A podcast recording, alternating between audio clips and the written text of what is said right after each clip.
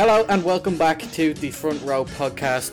Gentlemen, we just watched the Styrian Grand Prix, I believe it was, not the Austrian Grand Prix.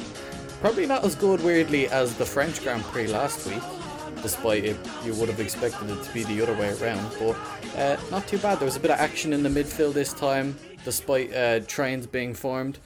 Overall, what did you make of it? Uh, I think we've been treated to a lot of fantastic races this year, and this just didn't really live up to the billing. Now, uh, on a regular year of F1, you'd probably say, hey, that was a pretty good race because there was a little bit of action going on. Um, my main problem with it was that half of the action we didn't actually see because they f- were focusing solely on Lewis Hamilton for whatever reason in the coverage. Yeah, it seemed a bit bizarre to be focused on someone who's nowhere near. But anyway, Fionn, what did you make of it? Yeah, I didn't think it was too bad either. I don't mind a bit of midfield action, even if the, the ones out in front are pretty clear and don't put much pressure on each other. We saw that for many, many years with Mercedes out there, so I don't really mind if it's Red Bull. I thought, yeah, I mean, obviously as a Ferrari fan, there's plenty for me to watch and cheer about. We were we were very active in this race, which is good, but uh, as uh, as everyone knows, we'll touch on that a little bit later. Mm. Baby shark, baby shark.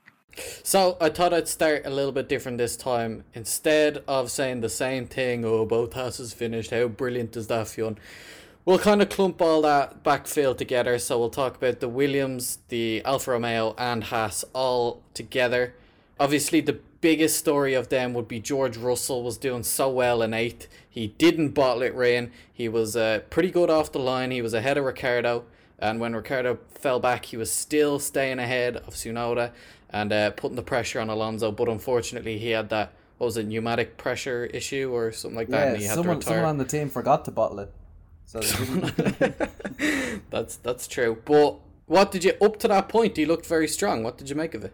yeah, I reckon he's cursed at this stage. Like the the guy just anytime he's in a point situation. Now sometimes he brings it on himself, but other times it's just total unluckiness that uh, leads to him dropping out the, the points, and it's usually actually out of the race that he goes uh, when he's up in that points position. So yeah, I do feel a bit bad for him uh, in this situation. He was driving well; he was impressing me. Um, yeah, that's all I can really say.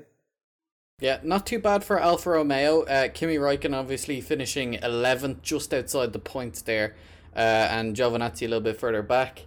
And then, of course, with the um, the Hasses finishing, Mick Schumacher finishing ahead of Nicholas Latifi. Obviously, he had a little bit of an issue on lap one, so can't read too much into that. And uh, Mazepin finishing last. But as we say every week, brilliant for Haas to actually finish the Grand Prix with both drivers, and that's the most important thing. I, I don't I don't want to hear I don't want to hear if you want to talk about that. By the way, can I can I take the job of the host just for two seconds? Go for it. Go for it. Do you guys think that Haas are in a better position for next season than Williams are? Oh, No. that's a good question. I think they're in exactly the same position. I think they're in a worse position. I think Williams have a little bit more people than Haas, so I think they can afford to double develop a car, whereas Haas are such a small team that does mostly customer stuff. So I think this new change is going to force them to design some of their old parts from spec until like because you can only as a customer team you can only buy last year's spec of parts that are allowed to be bought in. So they'll have to design those parts at least for the first season all on their own. So I think them not developing and Williams developing two in a row, I think to be honest it's gonna work out pretty much the same. I don't expect either of those teams to be like in the top three next season, put it like that. No, I think that's a bit of a long shot. But I think Williams are probably set up a little bit better. They have a bit more financial security. And also, they have a Mercedes power unit. And the Ferrari power unit looks a bit ropey at times. So I think just simply because of that, they're a little bit ahead. Are they changing power units for next year? Are they allowed to tweak the power units Yes. going into the new Yes. models? They can be developed. And then from the end of next year, Frozen engine again. freeze for the next three or four seasons, I think. Well, for me, I would actually say that Haas are in a better position going into next year. Like you're talking about these teams, this team as being a small team with not that much financial backing. I'd actually have to disagree with you there. Like it's the same team that races in in NASCAR, and they have a huge team in NASCAR, very well financially backed. All it takes is them putting a little bit more investment in. They also have financial backing from the the Mazepin uh, Uralkali background and more coming from the Germans. So I think actually they're in a good position. They don't seem to be having the same mechanical failures as Williams. They don't seem to be having the same issue with following cars where they have the peaky downforce, as it were.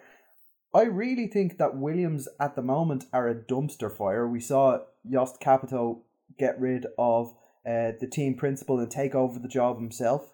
Um, they're trying to streamline their whole operation. I really think they're in a rebuilding phase, uh, like at the moment, stripping things down, whereas Haas are right there trying to build things back up again. So they're one step ahead of Williams, in my opinion. Well, look, I think the thing that might hit Williams the hardest is if Russell does get poached. I think that's going to create a problem where Haas will then have two rookies who've got a year under their belt and are in the system and are no longer rookies and then Williams might end up with Latifi, who unfortunately today proved he wasn't quick. I know you said he had an issue, uh, an issue at the start, and that's true. But I think Williams, given the pace that Russell showed, really would have hoped that Latifi could have caught the two like both passes. I think that's what they would have aimed for once that initial problem came in. I think that's what they would have reset their target to. So I think missing out on Mick Schumacher is a little bit disappointing for Latifi. So they might be in trouble in terms of their drivers, definitely more than Haas next season if Russell does end up leaving. Yeah, well, this is another one of the points that I was going to make. The the Haas drivers are pretty much locked in for next season. They're not going anywhere. Whereas Williams are a little bit up in the air. Like the Latifi probably, I don't want to say he doesn't deserve a seat next year, but he certainly hasn't shown uh, an awful lot to guarantee that he'll be there next year. And it's pretty much guaranteed at this stage that Russell is moving on. So you're going to at least have one rookie in that Williams team. And in a total rebuild kind of year in 2022 with the new rules, I, I genuinely think Haas are better set up to uh, to succeed than Williams are. Yeah, it's interesting as well because obviously there's a bit of talk as well about Gene Haas maybe getting fed up and selling the team. He's going. The He's most, going. You heard it here from me first. The Haas the, team won't be in F1 next year. The most likely buyer would probably be Mr. Mazepin. 100%. So, and we all know the financial backing he brings. So it does seem like they're in a fairly solid position, and it's like we're yet to see what obviously Dorilton Capital have bought Williams, and we're yet to see whether that will come to fruition, bring them some some more uh, good fortune or anything like that. But yeah, I don't know. It's it's a tough one, and I don't see them being anything other than backmarkers again next year, unless this rule change is so dramatic that it mixes up everything. But I don't see that happening. Yeah, I think the big takeaway from this bottom group for me, Brogan, was Raikkonen had a great day.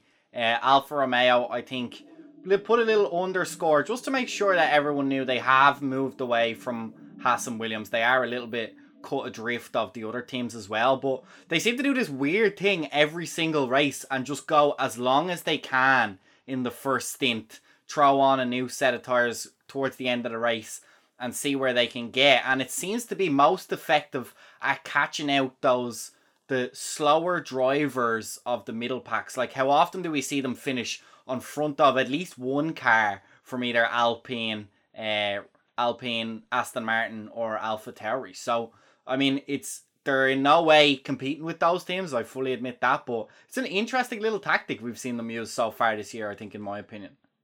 I would agree with you there, Fiona, and I don't know why more teams at that backfield aren't using the same strategy. I mean, this going along with the hards at the start of every race it basically means if there's a safety car midway through the uh, midway through the race, now you're set up in an ideal situation where you can go and grab some points because you've basically earned yourself a free pit stop ahead of the guys in the midfield who will be on the more traditional strategies with the mediums and the softs uh, starting the race.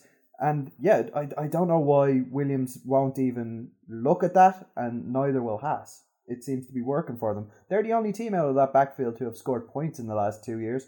So, um, actually, Haas might have got one last year, did they? I think they did get some points, yeah. But yeah, and especially when you have a the most experienced driver on the grid in Kimi Raikkonen, you you have to imagine he's going to keep on to a position like the P11 today. I'm not sure whether he was under much pressure, but Well, he overtook Vettel right at the end, so that's promising over- that they there had go. speed at the end of the race and they were actually overtaking cars instead of just jumping them on on strategy, which I think is very promising for Alfa Romeo. Yeah, and and that's a Sebastian Vettel that finished on the podium this year. So it's it's not a now it's not the quickest car in the grid, but it's not necessarily a slow car. So it shows that that tactic can work, especially when you have a driver as experienced and as good as Kimi Raikkonen and Nazi. We haven't even mentioned the fact that Leclerc damaged Raikkonen's car as well. Yeah, so he- that he was had a wing damage, fantastic, yeah. fantastic finish from Raikkonen. Absolutely agree with you on that one, Rin. But we'll push on a little bit and move up to AlphaTauri. Disaster for Gasly. Uh, he probably would have been looking at another top six finish. Uh, he, he qualified sixth for, I think, the sixth time this year. Uh, but unfortunate to get caught up in that in that little scuffle with Leclerc. Uh, Tsunoda did come home in the points. Fionn, what did you make of his race? That'll be another another boost of confidence, I think, on last week. He seems to be getting the car under him a little bit, and he's showing if he can avoid problems in qualifying and qualify roughly where he should put the car, he can he can make a decent race out of it. I think it'll take a lot of confidence from the cars he finished on front of. Yeah, Rin, what did you make of it? Yeah, very very solid race for Tsunoda today. He he looked like a, a seasoned racing driver for once. He was really really putting the pressure on Alonso. A lot of the time he was behind him. Um, and that, that only bodes well for such a young driver. Like he's what 21, 22. Mhm. Um, and he's coming up against this wily old fox in Alonso, and he's holding his ground. I think it was a fantastic race for him. I think for those new for those new drivers, Brogan, what they're going to see is uh, they've they've managed to curve him back a little bit, bring him back a little bit from the edge. He was a little bit reckless maybe at the start of the season, and now they can slowly let him push himself little by little. For instance, we did see uh, Leclerc come up obviously on a on a fresher set of tires, but he dispatched that group of the field pretty easily. But I think what what stopped uh, Tsunoda from actually overtaking Alonso's. maybe that little bit of uh, aggression, maybe to dive into one of the corners. We saw Leclerc dive quite a lot into turn three, whether or not he made it stick, but he forced the other drivers to have to deal with him. And I think that's something maybe they've worked on with Tsunoda is maybe just take that patience, and then once they give him that patience, they can they can push him to try and make some of those moves a little bit more often once he once he becomes more consistent in the rest of his racing.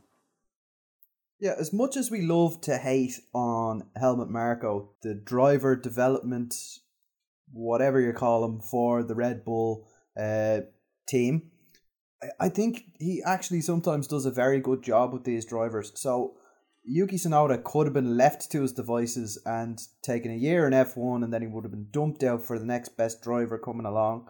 But they actually went and spent the time on kind of making sure he did calm down and he did kind of realize he was in an F1 car. He seemed to be a little bit, you know, over the edge. So they moved him out to Italy. Um, they moved his home out to Italy and they kind of brought him in and gave him a lot of instruction in terms of how he should act and how he should compose himself.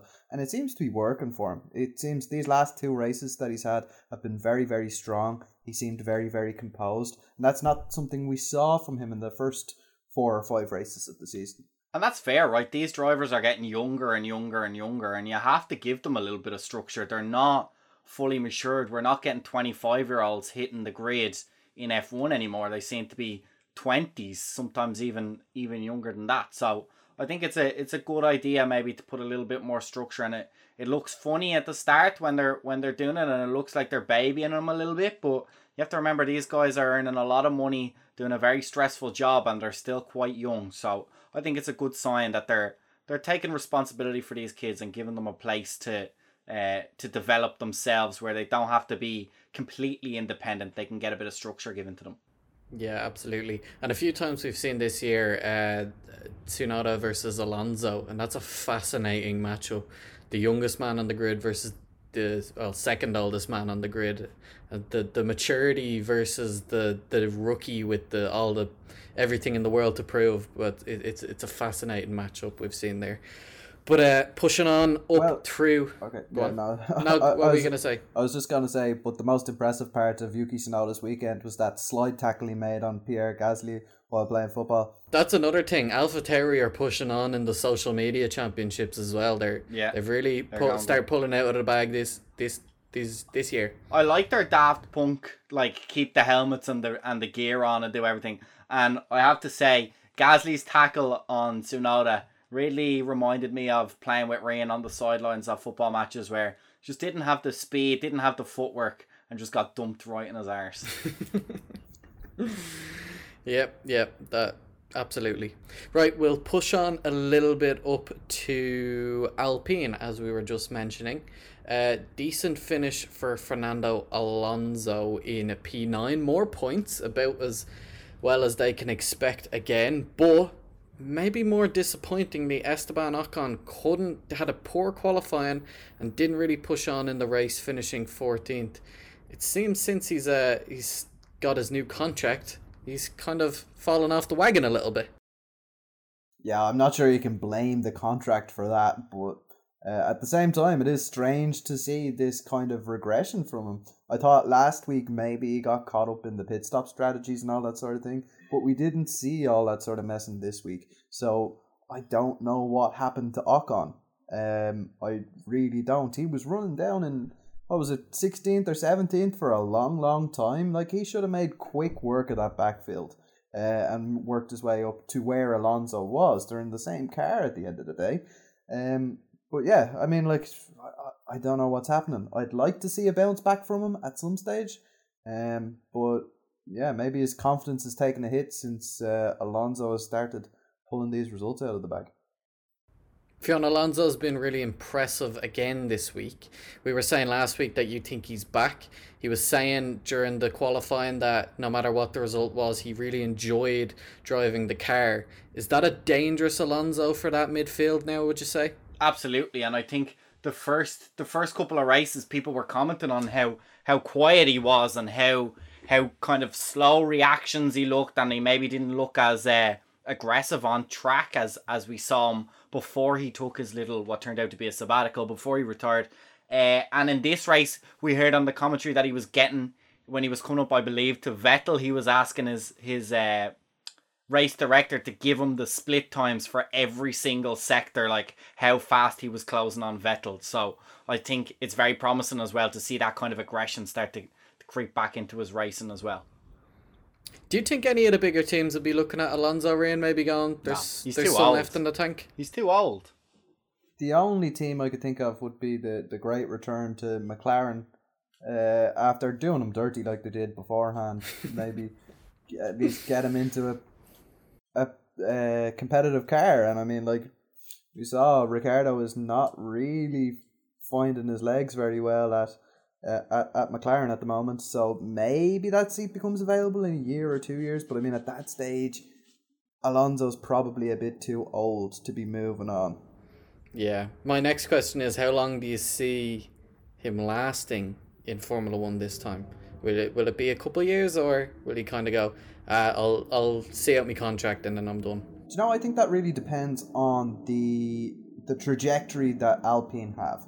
So if they end up sliding backwards towards the back of the grid, he'll be gone in two years. That'll be his retirement. But if they start putting together a car like we know they can, that kind of starts competing, gets up around the the Red Bull Ferrari sort of territory, and then maybe pushing on to get a title contention car, I, I'd say he probably sticks around to be the first guy to bring the uh, the championship back to to R- formerly Renault to but to uh, to Alpine. Now I don't see it happening that way, but you know, stranger things have happened in F one. Indeed. Fionn, do you see him sticking around for much longer? Uh, it's hard to give a, a long term estimate. I'd say he's here another two seasons after this one for sure at minimum. That's I reckon he's going to try his hand. We know for a fact the reason he came back is to have a look at these new regulations that are coming in. They're expected to come in this year, delayed till next year. So I think he gives them two years in that new regulations. And then I agree with Reen. I think it's going to depend very strongly on the way that Alpine are projecting. Interesting. Yeah, you can go home now, mate. I don't think you need to do anything more. So, it's come to that time of the show once again. Rain's favourite time of the show. It is the quiz time, and today we've got a tough one. I want you to name me, and this is not a case. It's it's tough enough so that it's not if you get one wrong you're out. It's whoever gets the most right wins.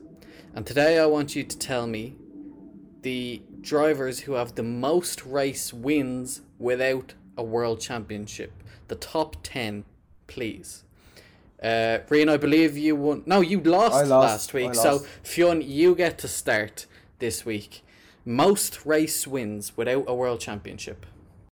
Uh, Max Verstappen. Yeah, okay, that's one. Rian. Are you going to tell no. us where on the top 10 they land?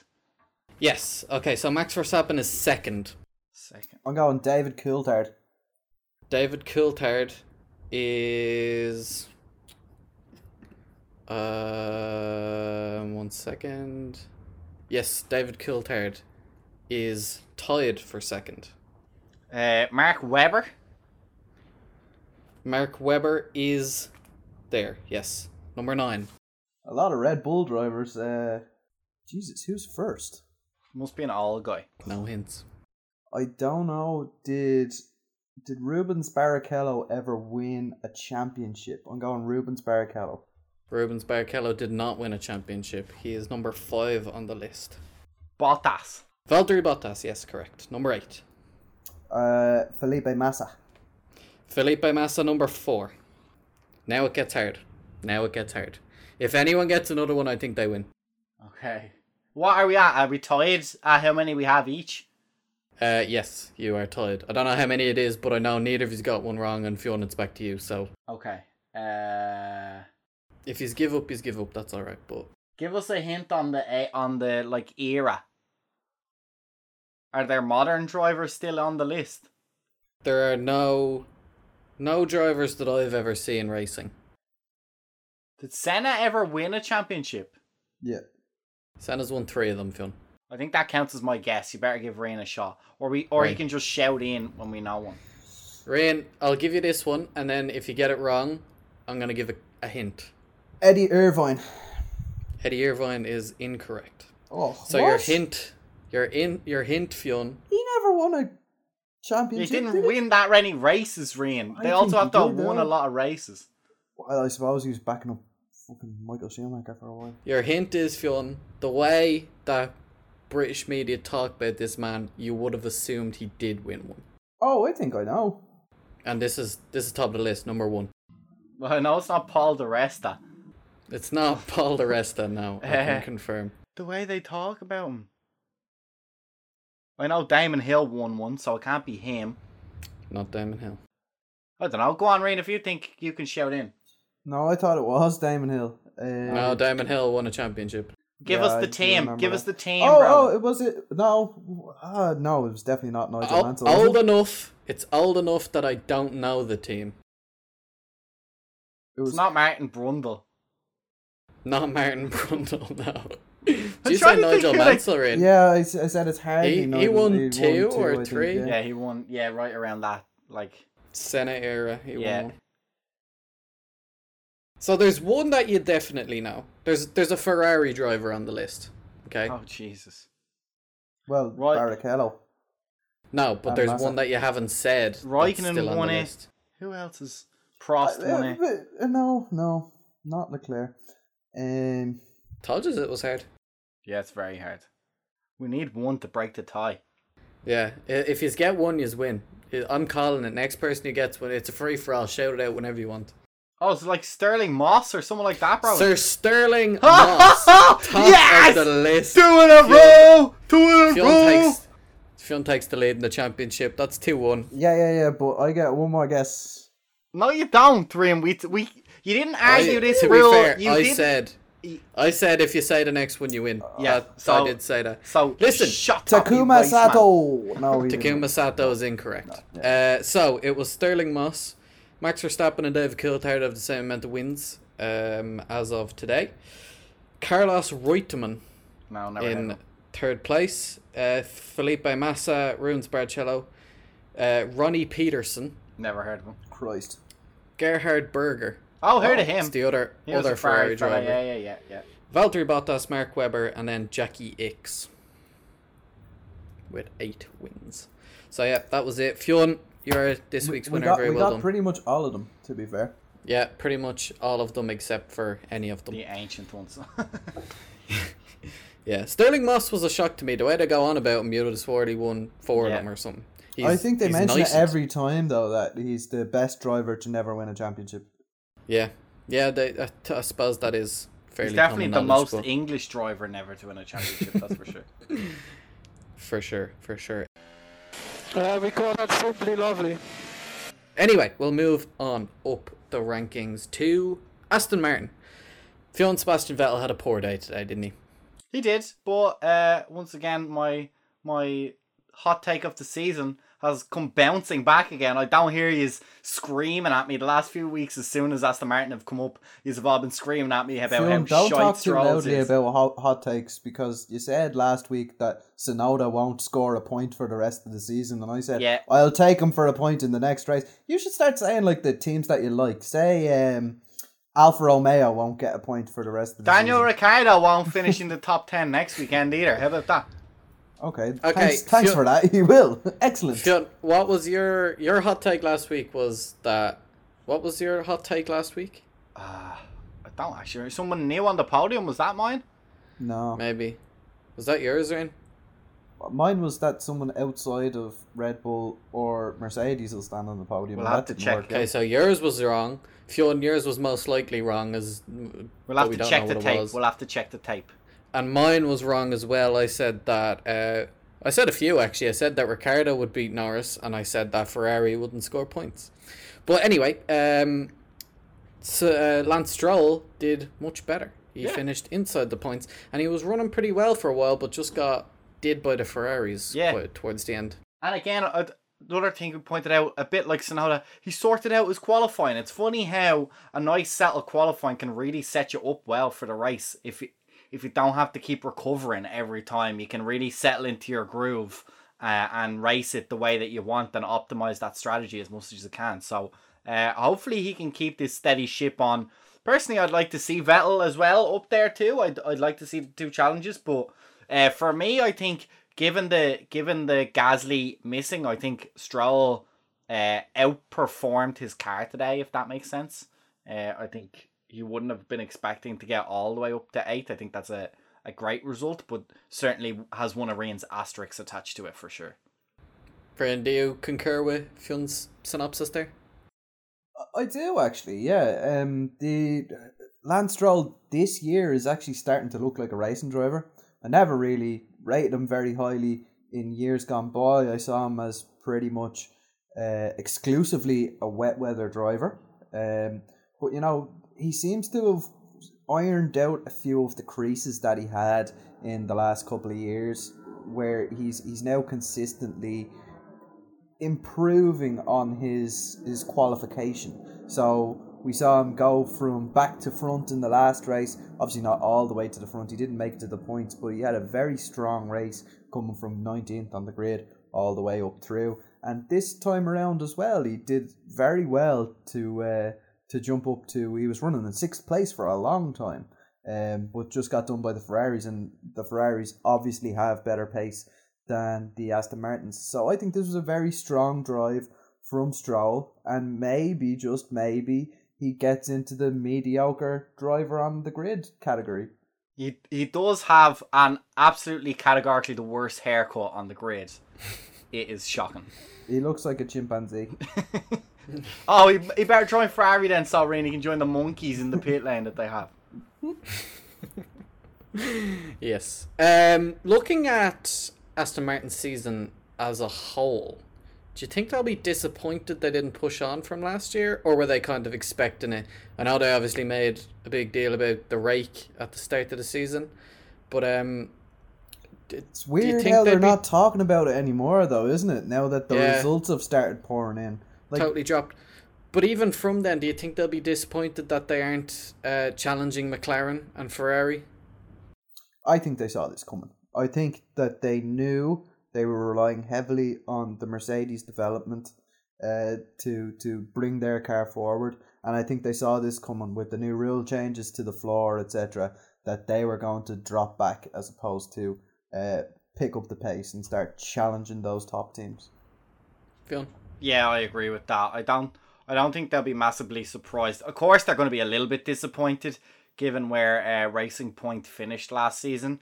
Uh, but I think it was yeah, like Reid said, it was kind of expected once the rules came in. They kind of knew if if anything was going to be done to try and uh, what would you say, reel in the Mercedes a little bit, it was always going to affect the Aston Martin car as well. So uh, I think they'll be they'll be fairly happy. I think they would have wanted to start this season hotter than they have, but given they're still in touch and distance with the AlphaTauri, I think they're pretty happy with how the season's going though.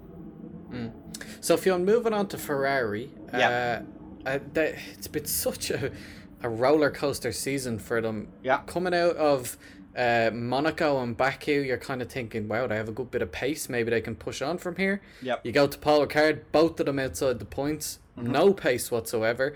You come here, which is another power track, and all of a sudden they're back in the top 10. Well, it, it only looked like that right at the end. I mean, through the free practices and qualifying, they looked really under pressure as, as well. And like Ryan said earlier, joking, he was like, maybe I should make some more hot takes about my own teams because they seem to work counter counterproductively. And it's done it again. I said I was very worried about Ferrari that I didn't think they would score much in the next four or five races until the summer break. And thankfully, they have managed to keep up with uh, with McLaren. Actually, today with with Ricciardo's finish, they managed to actually close that gap a little bit. So I think that's a fantastic result for Ferrari in terms of the weekend. Overall, certainly, I think there's still a lot of worries over this uh, horsepower issue, uh, or not even horsepower issue, because I think they can show that the engine definitely produces more power than the end of last season. But certainly, those power dominant tracks there have struggled and look like they still will struggle. Now, I heard Sainz interview at the end of the at the end of the race today. He says they figured out what the issue was relating to tires at Paul Ricard. So maybe that gives me a little bit more hope going forward that any issues won't have such a dramatic impact. Uh, but yeah, I think overall a good race. Both drivers or Leclerc recovered back to his original starting position, and Sainz uh, moved up quite a significant chunk. We have seen the stat that Leclerc is struggling to outperform his qualifying positions. And uh, now he had a fantastic race today, of course, but uh, a racing incident put him all the way at the back, and the recovery drive was was excellent. It's funny how often when that issue happens at the start, that when they when they put tires on and just throw out the throw out the strategy and just say go and race as fast as yeah. you can and see how many people you can overtake. Not just Ferraris, almost every driver. It's funny how much yeah. faster the they air. tend to be, and it's it's really strange, and they seem to overtake people, but it never seems to be the optimal uh, race strategy. Even though he just overtook probably eighteen cars today in terms of between that initial pit stop and where he ended up. Mm. Ryan, do you think do you expect Ferrari to have steadied the ship now and kind of push on from here, or do you expect them to still have a kind of roller coaster all over the all over the shop, typical Italian fashion? The Ferrari strategists have always got it in their back pocket that they can pull out a masterful fuck up, and that's the only thing that gives me hope out of this weekend. Now, I actually thought I was being a little bit salty. Like I, I I said to myself when the Gasly thing happened, um, that maybe Leclerc should have got a penalty for that. It looked like he was pretty dangerous in what he did. Uh, and then again with um, with Raikkonen, you know, it was on a straight. He should know where his car is in relation to the other car. And uh, I thought to myself, maybe he should have got a penalty there. But I checked myself. I was like, no, Rin, that's your anti Ferrari mentality going on. But then I listened to some of the racing drivers who were on the panel for uh, the multinational sports conglomerate, um, and they actually agreed. They said that Leclerc should be thanking his lucky stars that he got away without a penalty on this race. Now, would it have made much of a difference? I don't. I don't think so. You know, the next guy along the road was Sainz, and he's in another Ferrari, so it, it doesn't make a whole lot of. Or was it? Did he finish? Yeah, Yeah, behind? Sainz was ahead. Science Sainz was was ahead. ahead. Sainz was ahead. But he was well, a I- good he was a good distance ahead of Stroll. I think he had seven or ten seconds on Stroll by the end. Yeah, so yeah. So if it was one. if it was a five second penalty, then it wouldn't have made a difference at all. Um, but yeah, I mean, like, I think Ferrari have steadied the ship, and I think it was an obvious fix for them. Like everybody kind of saw in the French Grand Prix that they were struggling with tire degradation, and the easy fix for that is just scrub some top speed off, and um, your tires will last longer. You know, uh, so take out a bit of or increase a little bit of downforce, and you're gonna obviously struggle in terms of your qualifying time, which they did. But at the end of the day, you have more tires left at the end of the race, and you're able to really work around that a little bit better. Fionn, are we seeing the best out of Carlos Sainz, or is there more to come? Uh, I think we're definitely seeing him settle. I would hope there's more to come. I think he's racing pretty well. If he stays where he is uh, at the moment, I'd be happy enough with that. I really think we're starting to see at least both drivers reach the limit of the car. Now, obviously, it's their job also to, through their feedback with the team and working with the engineers, to push the car on a little bit. But at least, at least we don't have that deficit of driver ability from the car. They seem to be over the last couple of races. Okay, the French race was terrible, but that was down to degradation as opposed to poor driving. Uh, so they seem to be pushing and landing the car roughly where it needs to be in each of the last maybe three, four races before that. Uh, so yeah, be, I'm happy with his performance so far, and I hope he can push a little bit. But again, like I said, if he stays where he is now, I wouldn't be too upset. Ryan, in this battle, moving on to McLaren, uh, in this battle for the third place in the Constructors' Championship, are you confident that McLaren can see it out? No, not at all. And I haven't Is that down to Ricciardo? A little bit, yes. I- I would expect Ricciardo to be able to acclimatize better to this car. Like he's talking about himself as being one of the top drivers on the grid, and so does everybody else.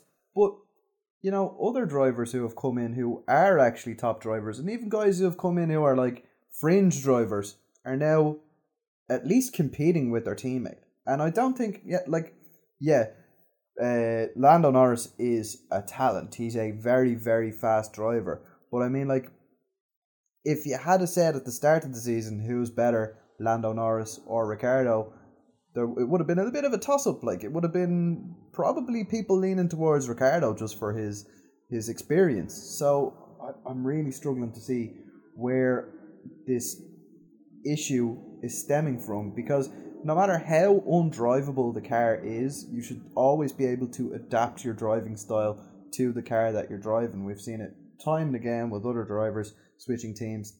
They they're able to switch it on. Carlos Sainz is switching it on for uh, Ferrari, which is the next competitor, and that's what worries me. Um, Lando seems to be able to get consistently good results every week, whereas Ricciardo, it could be one week, you know, fifth place, and the next week thirteenth. It, it's it's it's that wild card that you don't need in your garage uh, that's causing my concern. Mm. Fionn, it, it seems from what Ricciardo is saying himself, he doesn't even know where this time is lost. Do you think he will eventually get the hang of it? Do you still see that happening, or are you kind of going, listen, if he if he doesn't get it soon, he'll never get it? I think so. I think he will. I think he's a good driver. Number one. Uh, number two, I think that, like Ryan mentioned, those kind of yo-yo results he's been getting suggest to me that it's there, right? He can hook the car up, so it's not like the car is completely inverse to his driving style. He can get it to suit, and it seems to be track dependent.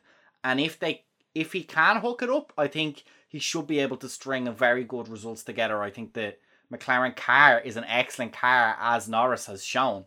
So yeah, I I don't know if I'll be as pessimistic as Ryan. I think obviously if you're, if you're a McLaren fan, you don't really want to wait for him to hook it up, right? He kind of should have it already, but uh, but there's enough signs for me as as an opposition fan to be worried about Ricciardo and to know that come the end of the season, almost certainly he's going to be keeping up with Norris and not finishing outside the points as often as he has been so far. I think in today's race as well, I think it's a little bit worth noting. We're, we're being a little bit harsh on Ricciardo. He did have power issues at the start of the Mm, race. He yeah. made an unbelievable start. Yeah. He was up to fifth place. Um, and he, he got a little bit unfortunate there. And we don't know how much of that carried on for the rest of the race. Like, we saw him struggle to. He didn't get by Raikkonen in the end. And he didn't get by, I think, Giovinazzi as well finished ahead of him. And that kind of suggests to me that maybe the power issue was there because we know that that Mercedes power unit makes more power than the Ferrari power unit that's in the back of those uh, Alfa Romeos. And Alfa Romeo are a customer team as well, which means they're automatically slower than a Ferrari. So they, he should have really been able to overtake them, which kind of leads me to believe that he had lingering issues in the background there on today's race. So one last question on Ferrari, Fionn, for you. I asked Ryan, is he confident that McLaren could hold out? And he said no. Are you confident? Obviously, last week you said you'd be happy with a 40 point deficit by the summer break. Are you a little bit more confident now that they can pull it up to them, or do you still think it will be a big deficit come the end of the year? I think it'll be a big deficit come to the end of the year, and for the same reason Ryan mentioned earlier, Ferrari love to find ways of messing themselves up strategy wise. So uh, today was a good day. We managed to pull a uh, what McLaren had been doing to us at the start of the season of our top guy getting their two cars parked up behind them to limit any damage. I think we got lucky today that that Ricciardo did have his uh, mechanical problem. Now, I I do believe, like Ryan said, I think we're right to criticize him a little bit because he didn't manage to push on then afterwards. But from from the now on, I expect him to definitely perform better than he did today, and I would not be surprised if uh, the next Grand Prix he manages to be a lot closer to Norris and the two Ferraris. Yeah. Okay, so moving on to Red Bull, obviously absolutely dominant from Max Verstappen today. Just seemed to have the pace all weekend. Obviously topped FP1 and FP2. Uh, was about two tenths ahead of Hamilton in qualifying. It just seems all very hooked up from Verstappen now, and he seems to have uh, gained a really good run of form. Yeah, it's kind of insane to me that it's gone from it like there's been a 45 second swing since last season. So last season in Styria, the leading Mercedes finished 45 seconds ahead of Max Verstappen. Now, if you take out that pit stop at the end for Lewis Hamilton to get the fastest lap, he would have been 15 seconds ahead of Lewis Hamilton. So that's a 45 second difference there over the space of a year. It seems impossible, and yet here we are talking about it. Well, he Uh, did this- take that. He did take that pit stop for the. No, I'm that big, but with the pit stop included, so he finished what was it like 35 seconds or 45 seconds ahead of him today. But I'm taking out the pit stop. There was still a 45 second difference uh, over the over the course of the race, and you know it's given me a lot of confidence that actually Red Bull can go on and win this thing. Yeah, it definitely seems like everyone had it wrong. So it's uh, people were saying, "Oh, Red Bull have the best car at the start of the year," when it's actually Mercedes actually seemed to have the best car at the start of the year. And then when it was coming into Paul Ricard, people were saying, "Oh, this is when Mercedes will take hold. I have the better car," and it's actually Red Bull who who can really push on.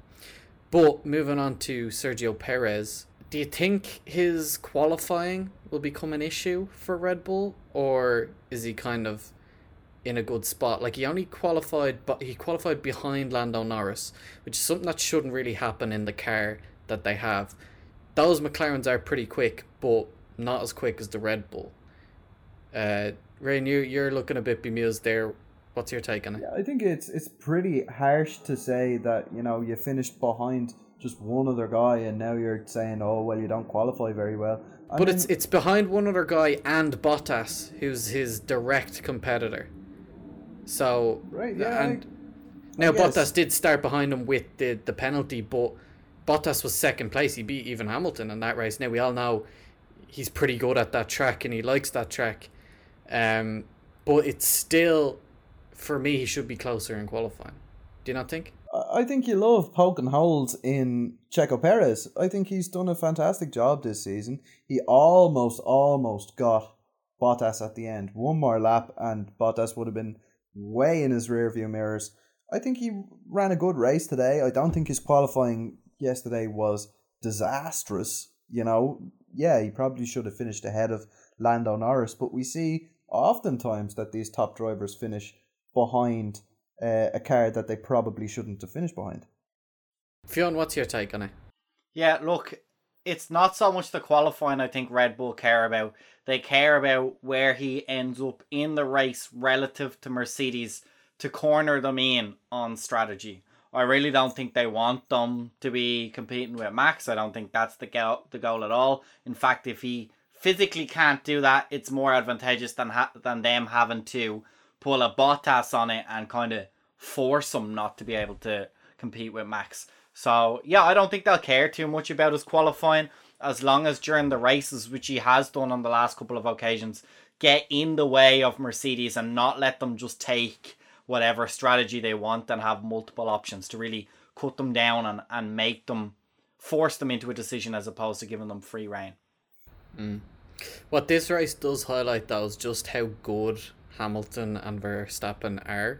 Yes. And like obviously in the same car and they can finish what is it 30 40 seconds ahead of their teammates who are also in their cars. It, it seems crazy that these guys are just absolutely a cut above the rest. So discussing Mercedes, was it just pace today? Where did it go wrong for them?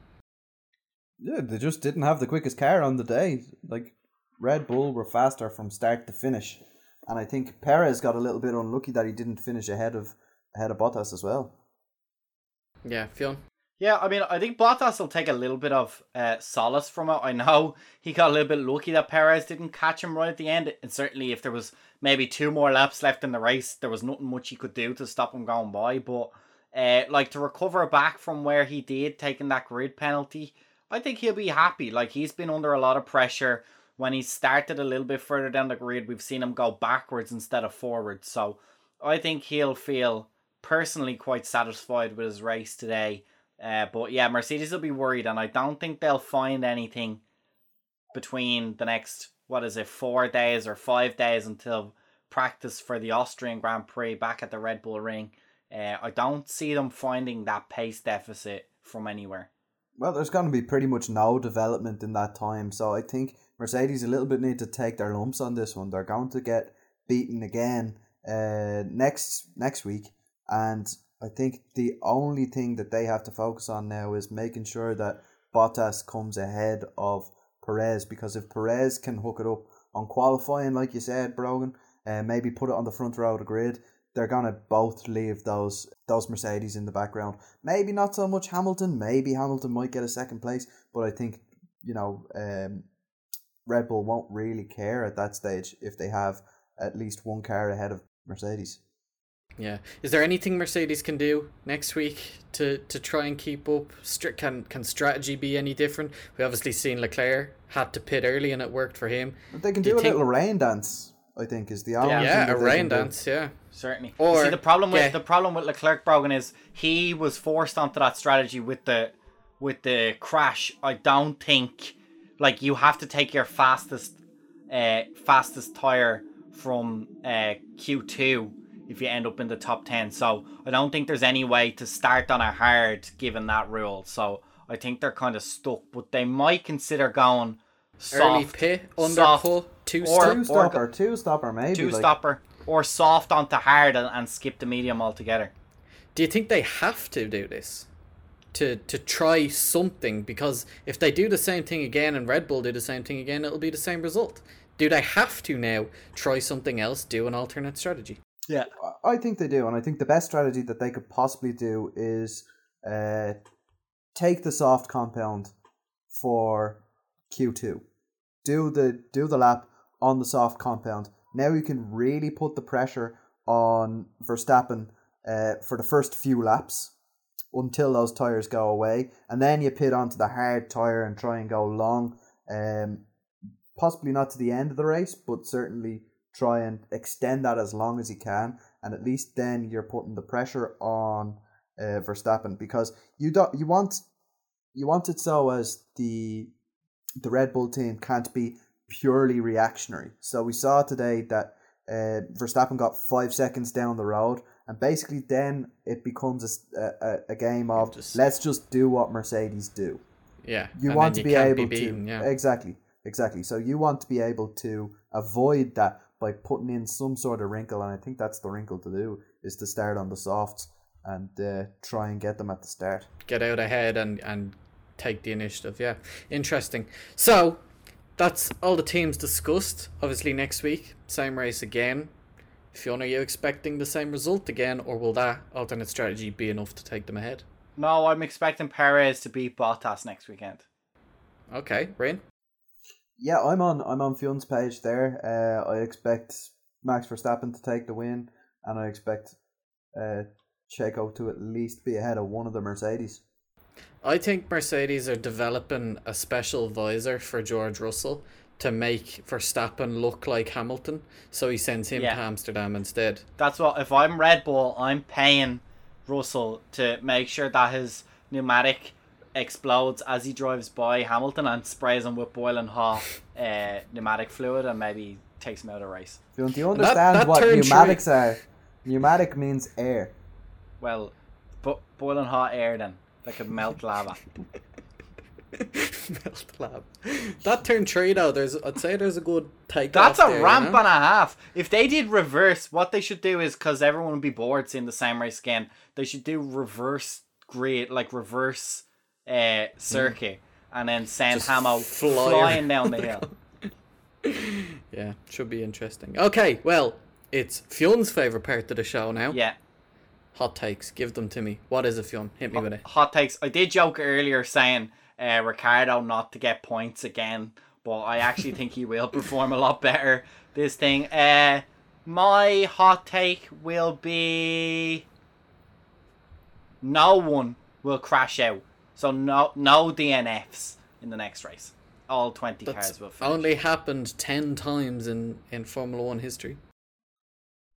It's What? only happened ten times that all the cars have finished the race. Yep, ten That, times. that sounds completely made up and false. No, I'm telling you now, ten times it's happened.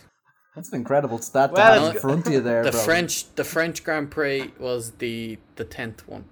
That's I'd say like three of them have been at France as well. That is The, most of them have come in the last like kind of ten years. Or, Right. Like yeah, but then there's like well, you see, you weren't watching ten years ago, but ten years ago there was DNSs. Lads were just they'd get to the grid and then the car wouldn't start. It was but it's it's all cars finish the race is is what the thing was. So it's not DNSs would count as that. Only only ten times in Formula One history has it Well, I happened gotta that say, all okay, cars- that makes it a pretty good hot take. Then That I'm gonna it say It is, a, it hot is a good hot take. Rain, what's yours?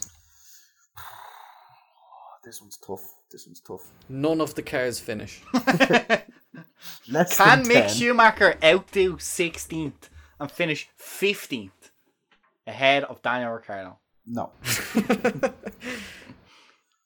I, I want to say bad result for Esteban Ocon again, but I mean, like that's that's just That's that's a too pretty weak and that. it's gonna that happen. could easily happen. You know what we haven't yeah, seen yeah. for a while, Rían? An L Sebastian Vettel spinny Beyblade.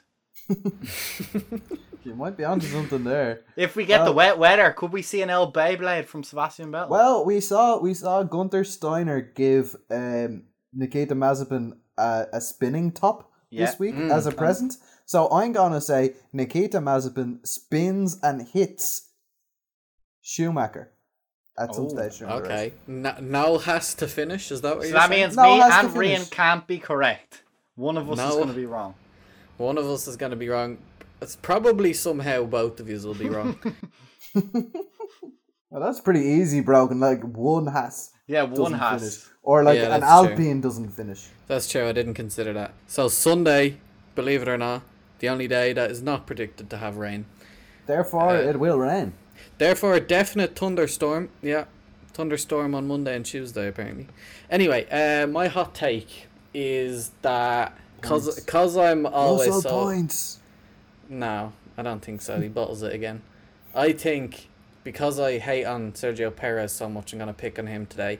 I'm gonna say he doesn't finish the race. DNF. Okay, I'm gonna counter that with Sergio Perez race win. Could be. Ah, could be. Jesus, Rain. How are you It's a- predicting it's- that? full house next week in Styria. They'll have 120,000 fans in. So They I had believe- zero today, and they'll have 120,000 in a week. No, it, it there wasn't zero today. There was some today, but um, it's a full house next week apparently. So I've been told. But yeah, I think unless there's any other business to attend to, I think that's it for this week. Thank you for listening. We will be back again next week. Uh, bumper podcast. Then the week after that, we will be off because there will be no race. Then we're back for the British Grand Prix. Silverstone expecting Hashtag announcement- announce Grosjean. Hashtag announce Grosjean or Russell, one or the other. We're expecting. No way. Uh, people were saying as well that Hamilton will be announced, but we're hearing during the week as well that they've only started negotiations. So, so that, that seems like bullshit as well. So I'm hearing I wouldn't be Brogan doesn't have a fucking clue what he's talking about. Actually, that's the thing. Hot take: Who's in the Mercedes seat next year? Rain. Well, it's not going to be Ocon anyway, who I was hoping for. No, not Um, Ocon. I, I mean, it's nailed on, isn't it? It's Hamilton and Russell. Fionn. Uh, I don't know, to be honest, and I don't think Mercedes knows. I my hot take is we will absolutely not hear what any of the seats for Mercedes will be in the uh, Silverstone Grand Prix. What I'd love to see would be Russell and Ticktum. Russell and Ticktum. He's a Williams development driver. Yeah, but I mean, Oh, in Williams' Williams. development driver is automatically Mercedes territory. Nissany, Roy Nissany in there with the big bu- the big money, buys out Bottas's contract. Uh, Robert Kubica. Yeah, Mossad to assassinate him. Doubt- Why? I don't understand why they have people like Robert Kubica doing an FP1. What is the benefit? They Uh, reckon he's, he might he's come just back. he's, he's a Sauber legend. I know he's a legend. Like he's obviously They reckon he might come, uh, might come race back. I winner a few times and all, but listen, I, I don't understand it. Anyway, we will finish up now. Uh, thank you for listening, and yeah, we'll see you next week.